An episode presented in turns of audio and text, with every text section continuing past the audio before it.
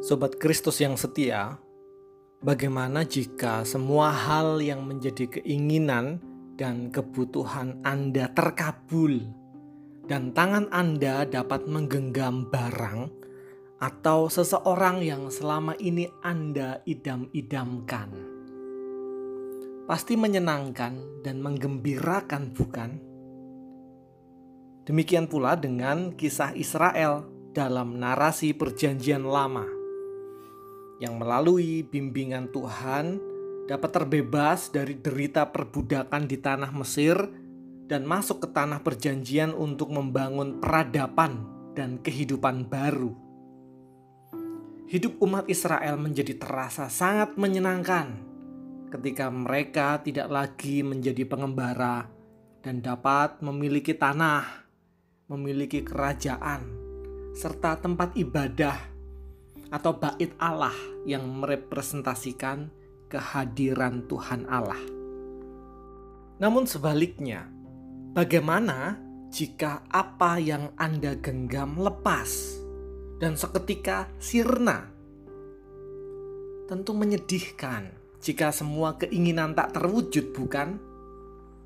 Demikian halnya dengan kisah Israel yang dijajah Syria kerajaan Israel hancur, umat kehilangan tanah, bait Allah pun porak-poranda, bahkan umat harus mengalami pengasingan. Jika dulu diperbudak di Mesir, kini mereka mengalami pengasingan, dibuang ke Babilonia. Dan jika kita membaca kitab ratapan dan kitab nabi-nabi, suasana kesedihan sangat terasa ketika umat Israel yang produktif harus mengalami pembuangan dan dipekerjakan ke Babilonia. Sementara umat yang tak produktif dan sakit-sakitan dibiarkan tak terurus di Israel yang telah porak-poranda itu. Demikian pula dengan kehidupan kita. Semua yang berharga yang kita miliki pada gilirannya akan sirna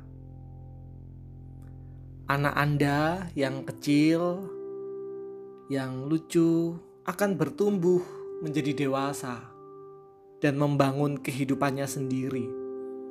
Bahkan tak jarang kemudian meninggalkan keluarga. Kawan baik akan selalu pergi meninggalkan kita.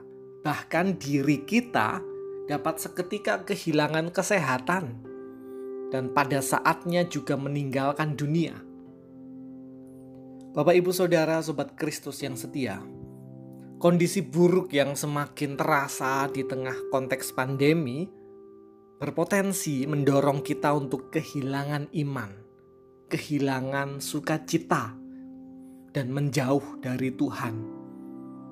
Sekaligus pada saat yang sama menjadi jalan, menjadi jalan bagi hadirnya pencerahan dan perjumpaan sejati dengan Tuhan sumber kehidupan. Amos pasal 5 ayat 4 dengan lugas mengungkapkan, Carilah aku, carilah Tuhan, maka kamu akan hidup.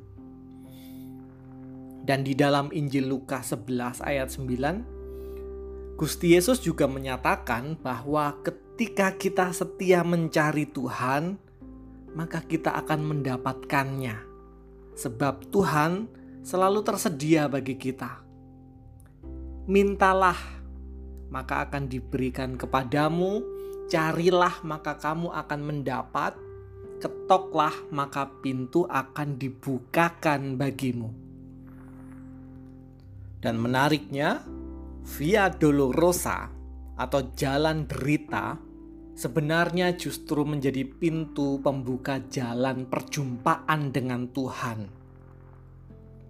Sebagaimana Saulus yang matanya menjadi buta selama tiga hari dalam perjalanan menuju Damsyik, pengalaman derita dapat menyadarkan kita untuk melepaskan segala sesuatu.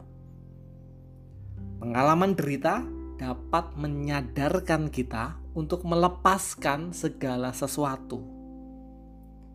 Dan laku melepas, laku melepas sangat perlu untuk kita lakukan.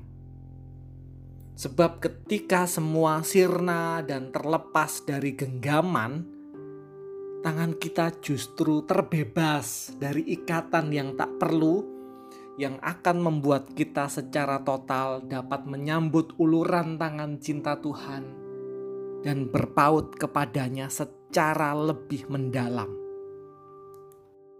Maka, sobat Kristus yang setia, mari tetap bersyukur kepada Allah Mari tetap bersyukur kepada Allah serta menaruh pengharapan di dalam cinta kasihnya yang tak terguncangkan. Sebab di dalam cintanya, semua hal yang sirna akan kembali kepada kita melalui jalan dan cara yang lebih mendalam serta lebih bermakna. Sebab anak-anak kecil akan menjadi orang tua hebat yang akan ganti mengasuh kita. Ikatan persahabatan baru akan selalu tercipta, dan kita akan selalu terhubung kembali dengan kekasih yang telah meninggal melalui jalan yang lebih mendalam dan permanen di dalam keabadian cinta Tuhan yang tak terpisahkan. Amin. Mari kita bersama berdoa. Maka Tuhan anugerahkanlah kami semangat untuk mencari Tuhan, supaya kami dapat selalu hidup. Dan walaupun segala sesuatu sirna, namun kami akan baik-baik saja, sebab cinta Tuhan selalu ada, dan itu cukup.